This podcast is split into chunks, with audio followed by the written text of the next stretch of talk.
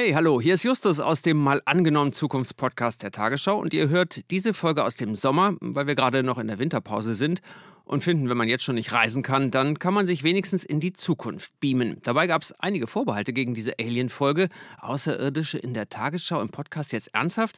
Ja, genau deshalb fanden wir, also Vera und ich, es super spannend, das zu machen und offenbar ihr auch, denn viele von euch haben uns dazu was geschrieben.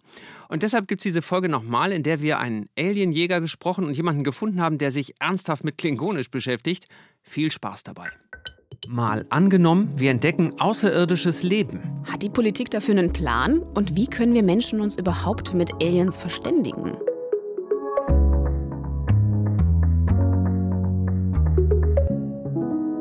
Ich heiße Justus Kliss. Und ich bin Vera Wolfskämpf. Wir arbeiten hier fürs ARD Hauptstadtstudio in Berlin. Und ihr hört mal angenommen den Zukunftspodcast der Tagesschau. Schön, dass ihr dabei seid, wenn wir jetzt wieder ein kleines Gedankenexperiment machen. Heute geht es um die Frage, was passiert, wenn wir außerirdisches Leben entdecken? Wonach suchen wir eigentlich Bakterien oder intelligente Lebewesen? Und sind wir Menschen überhaupt darauf vorbereitet? Mal angenommen, es gibt so einen ersten Kontakt zu Außerirdischen. Dann könnte sich die Tagesschau in Zukunft vielleicht so anhören. Zwei Jahre nachdem Radioteleskope ein Signal aus dem Weltraum empfangen haben, ist die Nachricht entschlüsselt worden. Laut der internationalen Forschergruppe enthält sie Daten über das Sonnensystem der außerirdischen Zivilisation. Ob diese noch existiert, können die Astronomen nicht sagen, denn das Signal ist mehr als 10.000 Jahre alt. Die UN-Vollversammlung kann sich weiterhin nicht einigen, ob die Erde eine Antwort senden sollte. Die USA wollen nun eine eigene Nachricht vorbereiten. Funksignale aus dem Weltall, das ist ja gar nicht so unwahrscheinlich als erster Kontakt mit Außerirdischen. Denn es gibt ja weltweit diverse Projekte, die vor allem mit Radioteleskopen das Weltall nach Signalen durchsuchen. Vera, du hast dich damit für den Podcast genauer beschäftigt. Das nennt sich SETI, die Suche nach extraterrestrischer Intelligenz. Eine Zeit lang hat das auch die US-Weltraumbehörde NASA unterstützt. Mittlerweile wird das vor allem von privaten Spenden finanziert, aber auch Universitäten forschen daran mit. Und die Spezialisten sitzen in den USA und da hast du angerufen. Ja, in Kalifornien, Mountain View, ganz weit im Westen, da sitzt das SETI Institute. Und seit fast 20 Jahren leitet Seth Shostak das Projekt. Er ist Astrophysiker und Alienjäger. Mhm. Jedenfalls hat er ein Buch geschrieben, das Confessions of an Alien Hunter heißt. Bisher war die Suche noch nicht erfolgreich, aber für Seth ist das eigentlich eine Frage der Zeit. Richtig, wir haben bisher noch kein Signal entdeckt. Allerdings haben wir auch erst einen winzigen Teil der Sonnensysteme in unserer Galaxie abgesucht. Das wäre, als wenn wir in Afrika Nashörner finden wollen, aber aufgeben, nachdem wir uns einen einzigen Quadratmeter angeschaut haben. Das würde ja nicht heißen, dass es keine Nashörner in Afrika gibt, sondern dass man besser suchen muss. Da stehen wir jetzt. Und ich wette darauf, dass wir außerirdisches Leben finden, weil die technische Ausrüstung ständig besser wird. Seth wettet sogar darauf, dass wir in den nächsten 25 Jahren ein Signal von Außerirdischen empfangen. Also das muss da nicht unbedingt eine Lebensform wie die unsere sein, sagt er.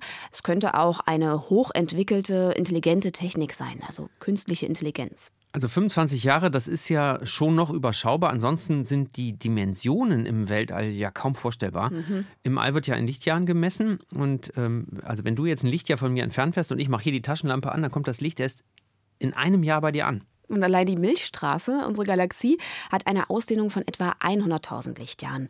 Und das ganze Universum, zumindest soweit wir es bisher wissen, rund 90 Milliarden Lichtjahre. Ja, und dementsprechend lange brauchen auch Signale, um überhaupt hier anzukommen. Ja, das ist das eben das eine, was die Suche schwierig macht.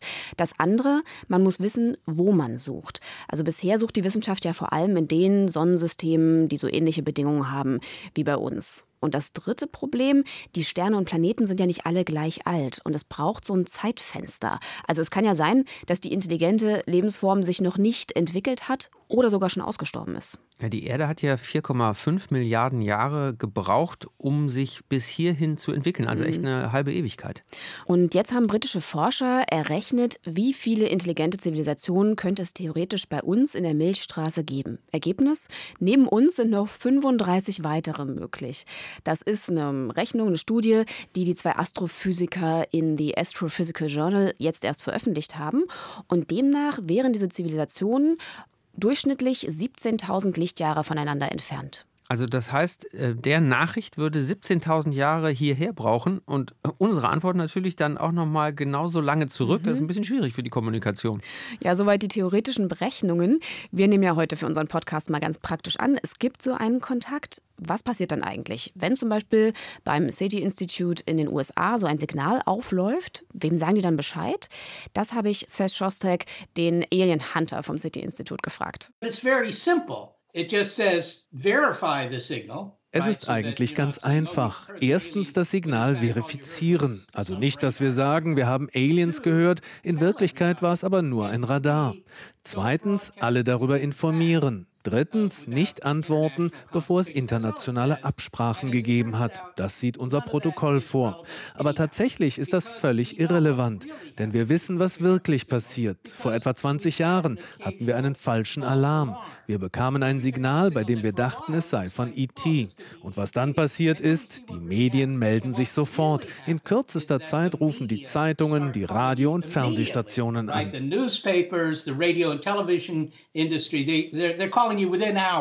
Also so richtig viel Zeit bleibt nicht, um das Signal wirklich zu überprüfen. man kann sich ja echt vorstellen, was dann hier passieren würde. Also tausend Sondersendungen auf allen Kanälen, auch TikTok, Insta, also da wäre auch nicht was los. Ja, die Menschen wären bestimmt auch einigermaßen aufgeregt, die Medien sowieso. Die Wissenschaft hätte dann viel zu tun. Aber was ist eigentlich in der Politik? Wir haben uns gefragt, gibt es da in Deutschland eigentlich einen Plan? Die Frage hat sich auch ein Bundestagsabgeordneter von den Grünen gestellt, vor zwei Jahren war das. Und die Bundesregierung hat da auch darauf geantwortet. Und ich, ich lese das mal vor. Für einen möglichen Erstkontakt mit außerirdischem Leben gibt es keine Protokolle oder Pläne. Und eine Begründung haben Sie bestimmt auch. Ja, die Begründung heißt, Sie halten es für äußerst unwahrscheinlich, dass das hier passieren wird ja, unwahrscheinlich, aber unmöglich ist es ja nicht. Also was ist dann in dem Fall, wenn es einen ersten Kontakt gibt?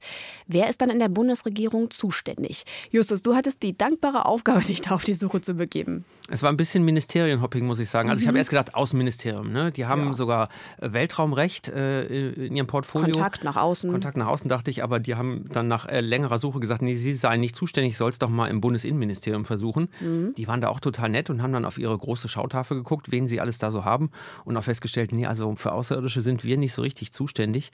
Machen Sie es doch mal im Verteidigungsministerium. Na ähm, gut, wenn die, zumindest im Kriegsfall, ja. Ja, aber wir gehen ja von friedlich aus, deswegen habe ich gesagt, das wäre eh ein Fall für die NATO. Bleiben wir mal friedlich. Und friedlich, da bin ich auf Forschung gekommen. Und im Bundesforschungsministerium gibt es eine kleine Abteilung, die sich mit Materie und Universum beschäftigt. Ah. Die sagen aber eher, äh, wo man suchen soll und äh, haben vielleicht noch eine Idee, was die Kommunikation angeht. Mhm, aber also mehr so das ähm, Wissenschaftliche. Nee, und dann habe ich überlegt, wer ist denn zuständig für Raumfahrt? Und das ist beim Bundeswirtschaftsministerium angesiedelt. Na klar, der Exportweltmeister Deutschland sucht gleich schon wieder die Märkte außerhalb der Erde. Ja, und da gibt es einen äh, Beauftragten, der heißt äh, Thomas Jatzombeck und mit dem habe ich mich verabredet im äh, Reichstagsgebäude und habe ihn gefragt, was denn im Falle, wir entdecken außerirdisches Leben, äh, passieren würde.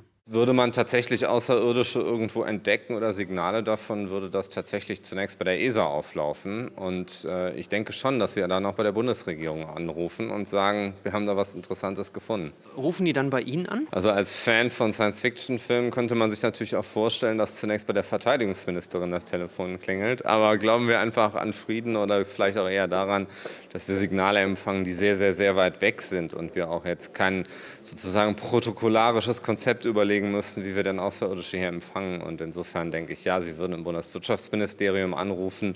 Ich bin als Luft- und Raumfahrtkoordinator der Regierung tatsächlich für die Raumfahrt und auch für die ESA zuständig. Und dann würden wir uns überlegen, was das für uns eigentlich bedeutet. Wenn man jetzt nicht ganz so friedlich denkt, gibt es eigentlich schon zusammenarbeiten, ähm, dass man die Erde verteidigt gegen Gefahr aus dem Weltraum? Wir bauen gerade ein, ein neues Radarsystem Gestra auf, mit dem wir halt eben noch besser den Himmel abscannen können, um Objekte zu identifizieren. Das passt auch zu einem amerikanischen Programm, was eine andere Technik verwendet und die beiden ergänzen sich ganz gut, um hier ein sehr gutes Lagebild zu bekommen. Was würden Sie eigentlich machen, wenn wir außerirdisches Leben entdecken würden? Sie ganz persönlich? Ich finde, das ist ehrlich gesagt sehr schwer sich vorzustellen, weil ich glaube weniger daran, dass jetzt irgendwie grüne Männchen vor der Haustür stehen, sondern ich glaube, dass es äh, mit Sicherheit Lebensformen auf anderen Planeten geben wird. Alles andere wäre total unwahrscheinlich. Die Frage ist, wie sich das äußert. Sind das vielleicht eher noch so Bakterien oder irgendwas auf diesem Status? Also, dass tatsächlich äh, menschlich, menschenähnliche Wesen kommen. Ich glaube eher nicht daran. Aber wenn, dann wird der Rheinländer die natürlich gleich einladen und mit denen eine Runde schunkeln. Ah ja, der Beauftragte für Raumfahrt schunkelt mit den Aliens, ist klar. Also gut, okay, im Karneval in Köln wird es vielleicht nicht mal auffallen. Ja, ist auf jeden Fall friedlich. Aber äh, Thomas Jatzombeck sagt ja auch, also die grünen Männchen sind jetzt nicht so das Wahrscheinlichste. Ähm, wer nach Signalen sucht, der geht ja von einer intelligenten Zivilisation mhm. aus. Wenn wir außerirdisches Leben aber jetzt mal ein bisschen weiter fassen, dann können das ja auch Mikroben sein, also so winzige Organismen. Und das ist dann ein Fall für die Astrobiologie. Da habe ich mit einer Spezialistin gesprochen, Petra Redberg, die leitet die Forschungsgruppe Astrobiologie am Deutschen Zentrum für Luft- und Raumfahrt. Auch in Köln sitzen die. Die forschen zum Beispiel im Projekt ExoMars, das Leben auf dem Mars sucht. Wir können ausschließen, dass es grüne Männchen oder auch andere größere, komplexe Lebensformen zum Beispiel auf dem Planeten Mars gibt, sonst hätten wir sie schon gefunden. Das heißt, wir gehen davon aus, dass außerirdisches Leben, zumindest in unserem Sonnensystem, eher mikrobielles Leben ist. Das heißt, dass es sich um ganz kleine Lebewesen handelt, äh, die entsprechend schwer auch zu entdecken sind. Inwiefern kann man denn tatsächlich von den Bedingungen, den irdischen, darauf schließen, wie sich Leben auf anderen Planeten entwickeln kann? Das Leben auf der Erde ist eben das Einzige, was wir kennen. Deshalb ist es ein sehr sinnvoller Ansatz, hiervon auch auszugehen und auf der Erde zu sehen, in welchen Umgebungen gibt es Lebewesen. Und gerade in den letzten Jahrzehnten hat sich herausgestellt, dass auch an Orten auf der Erde, wo man noch vor einiger Zeit geglaubt hatte, dass überhaupt kein Leben vorhanden ist, durchaus spezielle, angepasste Mikroorganismen leben können. Die sogenannten Extremophilen. Das heißt, die, die eine Umgebung brauchen, die aus Sicht eines Menschen extrem genannt werden kann. Beispiele sind zum Beispiel hydrothermale Schlote in der Tiefsee oder auch Mikroorganismen, die im Permafrost leben oder auch in sehr heißen oder auch kalten, trockenen Wüsten vorkommen. Ausschließen kann man nicht, dass es auch Leben auf komplett anderer chemischer Basis gibt, aber die Wahrscheinlichkeit ist äh, relativ groß, dass anderes Leben ebenfalls auf einer Kohlenstoffchemie basiert, weil Kohlenstoff äh, den Vorteil hat, verschiedene Bindungen zu anderen Atomen eingehen zu können die bestimmte geometrische Eigenschaften haben. Und es gibt nur wenige Alternativen zu Kohlenstoff, die so geeignet sind, Bindungen zu bilden und auch Bindungen wieder lösen zu können. Wasser als Lösungsmittel oder auch als Reaktionspartner in biochemischen Reaktionen. Es gibt durchaus andere Flüssigkeiten, die unter anderen Umweltbedingungen vielleicht geeignet wären. Aber Wasser ist im Universum auch insgesamt sehr weit verbreitet und deshalb ist die Wahrscheinlichkeit, anderes Leben auf Kohlenstoffchemie in Gegenwart von Wasser zu erfinden, sehr groß, wenn es das gibt. Für wie wahrscheinlich hält sie das denn, ähm, dass es das gibt? Petra Redberg sagt, das Universum ist so groß und es gibt so unzählig viele Planeten, da ist es eigentlich schon wahrscheinlich, dass es irgendwo Leben gibt oder mal gegeben hat. Sie hofft auf jeden Fall sehr, dass wir irgendwann Spuren davon finden, denn selbst wenn es nur eine kleine Zelle ist oder ein Bakterium, dann heißt das eben, das Leben auf der Erde ist nicht einzigartig und dann können wir auch sehr viel über die Entstehung von Leben lernen. Und äh, wo suchen wir aktiv danach? In zwei Jahren starten gleich mehrere Missionen. Einmal die auf dem Mars, also da wird dann der Boden auf Spuren von Leben untersucht. Und eine weitere Raumsonde nimmt sich zwei Monde in unserem äußeren Sonnensystem vor. Europa und Enceladus heißen die. Und die haben ganz dicke Eispanzer, aber unterirdisch Ozeane. Und das Wasser, das gehört ja zu den Bedingungen für Leben, so wie wir es kennen. Mhm. Gut, viele in der Wissenschaft gehen ja davon aus, dass sich außerirdisches Leben so ähnlich entwickeln würde wie hier auf der Erde. Aber kann es auch sein, dass es ganz andere Lebensformen gibt, die auch ganz anders funktionieren? Ja, sicher. Die könnten ja zum Beispiel auch aus ganz anderen Bausteinen bestehen. Dass die Erde immer als Maß aller Dinge gilt, da gibt es sogar einen kritischen Begriff dafür, den ich gefunden habe: Kohlenstoffchauvinismus. Hm. Also sagen wir mal so: Natürlich muss sich die Wissenschaft gezwungenermaßen vieles von dem ableiten, was bekannt ist. Aber es braucht auch Fantasie, um den Weltraum zu erforschen.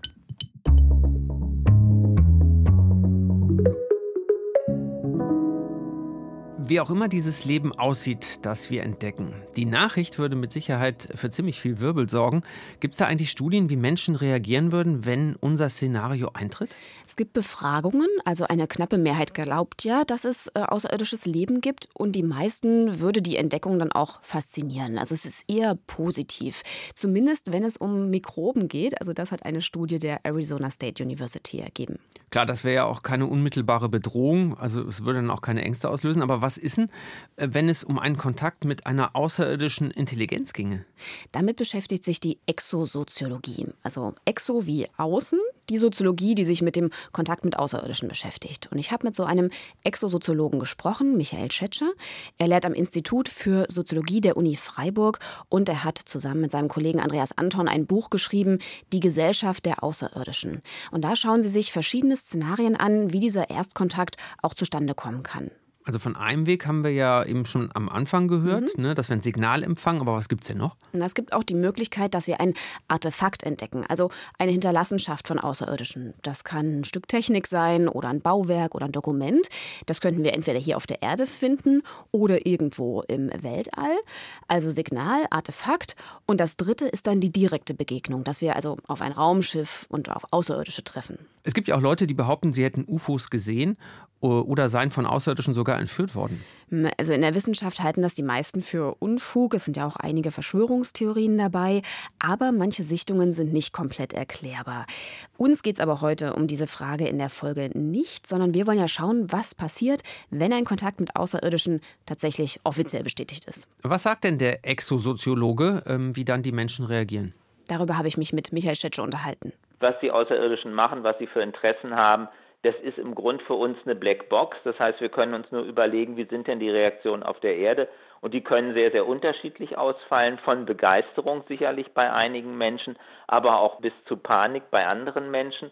Und insbesondere wird es dann darauf ankommen, wie staatliche und internationale Organisationen sich verhalten in so einem Fall.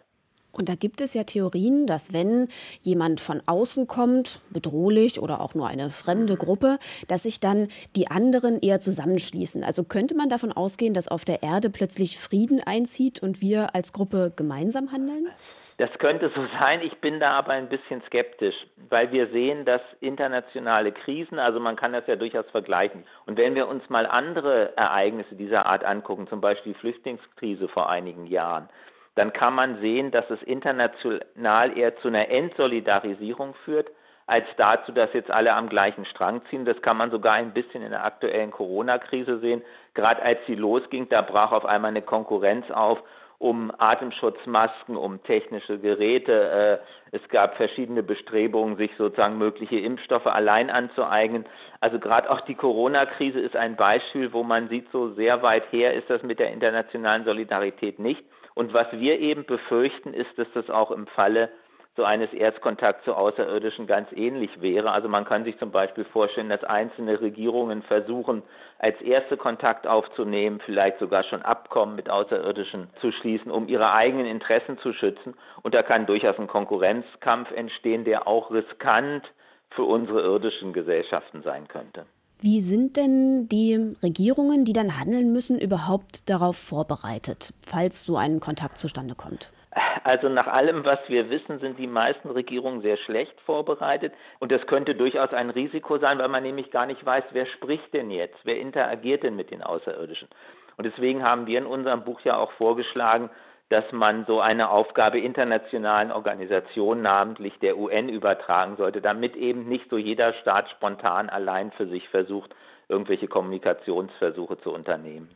Und welche Art der Reaktion wäre denn ratsam? Also es gibt ja verschiedene Möglichkeiten, eine Drohgebärde aufzumachen mhm. oder zu handeln. Wir geben euch was, ihr gebt uns was, liebe Außerirdische. Oder ja. was wäre dann ein richtiges, gutes Vorgehen?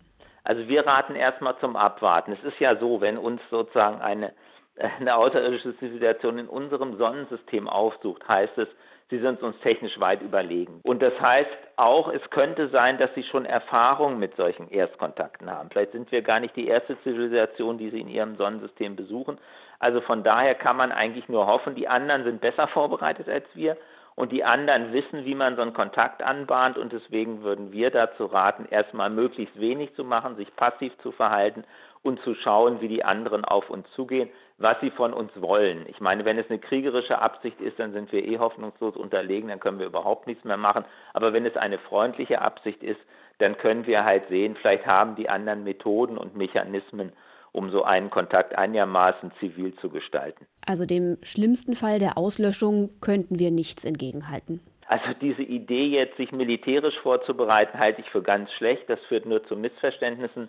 Man muss allerdings heutzutage auch sagen, in so einem Fall eines Falles, es gibt ja einige Regierungen leider in der Welt, die nicht immer ganz rational handeln. Also man muss tatsächlich befürchten, dass da einiges Konfliktpotenzial ist und dass es durch unüberlegtes Handeln tatsächlich zu kriegerischen Auseinandersetzungen kommen kann.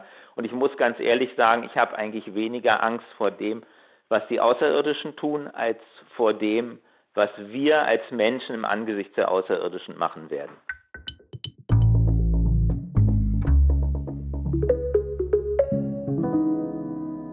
Wenn wir noch etwas tiefer in das Gedankenspiel eintauchen, es kommt zu einem tatsächlichen Kontakt, dann stellt sich ja zwangsläufig die Frage, wie bekommen wir eigentlich heraus, was die Aliens vorhaben? Mal angenommen, die Aliens sind uns nicht wohlgesonnen. Haben wir eben gehört. Also wenn sie es schaffen, zu uns zu kommen, dann sind sie uns technisch wahrscheinlich so weit voraus, dass wir eh keine Chance haben.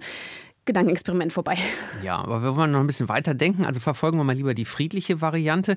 Ähm, zum Beispiel in der Serie Star Trek geht es ja auch darum, ferne Welten und fremde Zivilisationen zu erkunden und dann eher zu forschen und sich kennenzulernen. Ja, die haben aber auch echt einen Vorteil, nämlich ein Sprachprogramm, das ihnen hilft. Das übersetzt so gut wie alles. Nicht nur bei den Klingonen, mit denen sie ja viel Kontakt haben, sondern auch, wenn sie auf eine völlig neue Sprache treffen. Was wäre denn, wenn wir jetzt mit einer fremden Spezies kommunizieren müssten? Ein Fall für den Sprachwissenschaftler. Ich habe einen gefunden, Martin Haspelmath. Der ist Spezialist für den Vergleich von Sprachen weltweit und er arbeitet für das Max-Planck-Institut für Menschheitsgeschichte in Jena. Ja, wenn die Außerirdischen äh, ganz anders sind, ist es schwierig. Aber wir können uns ja erstmal als einfachstes vorstellen, dass die gar nicht so anders sind als wir. Also die Klingonen zum Beispiel beim Star Trek, äh, die sehen irgendwie so ein bisschen komisch aus, aber da ist doch vieles ziemlich ähnlich. Und ich denke mal, dass so eine Sprache wie Klingonisch zu lernen gar nicht so anders wäre als die Situation, die James Cook hatte, als er in die Südsee gefahren ist. Äh, also man stellt Gemeinsamkeiten fest, äh, lebt eine Weile zusammen, lernt mehr und mehr Wörter und äh, dann vielleicht nach einem halben Jahr oder nach einem Jahr kann man sich dann unterhalten. Gibt es sowas wie eine universelle Struktur bei der Sprache, auf die man bei der Kommunikation mit außerirdischem Leben zurückgreifen könnte?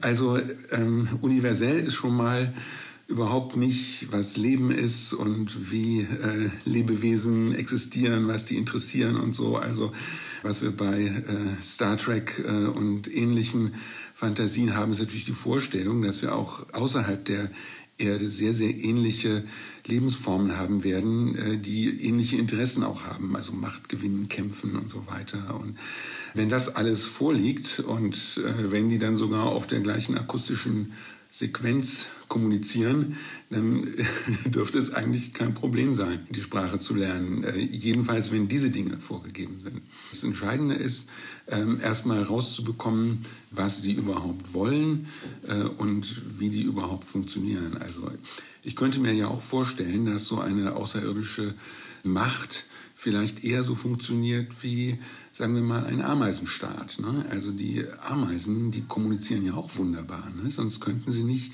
äh, so einen großen gemeinsamen Haufen bauen und immer wieder Nahrungsmittel reinholen und andere Sachen rausschaffen und so. Die haben kleine Minigehirne und äh, die haben keine sehr raffinierte Sprache, mit der sie sich unterhalten, aber irgendwie funktioniert das. Und genauso könnte man sich auch vorstellen, dass es so einen riesigen Ameisenhaufen irgendwo im Weltall gibt, der sich irgendwie immer mehr ausbreitet und dann irgendwann auch zu uns kommt, ähm, aber wo es überhaupt nicht eine zentral gesteuerte Intelligenz, irgendwie ein Gehirn oder sowas gibt. Und dann versagen also unsere Möglichkeiten als Sprachwissenschaftler völlig. Äh, und deshalb ist es schöner, uns vorzustellen, dass wir so etwas wie Klingonisch irgendwann mal finden werden. Und für den Fall hat sich Martin Haspelmatt auch schon mal ein Klingonisch-Wörterbuch gekauft. Okay, dann ist er schon mal bestens vorbereitet. Sehr gut. Wir nähern uns so langsam dem Ende der Folge. Und äh, was mir aufgefallen ist, wir versuchen ja immer, unsere Expertinnen und Interviewpartner auch gendermäßig ausgewogen auszusuchen. Wir haben auch diesmal darauf geachtet, aber in der Forschung rund um den Weltraum sind Frauen offenbar unterrepräsentiert. Also ich habe so ein bisschen die Befürchtung, die Außerirdischen könnten denken, wir werden eine Gesellschaft nur von Männern.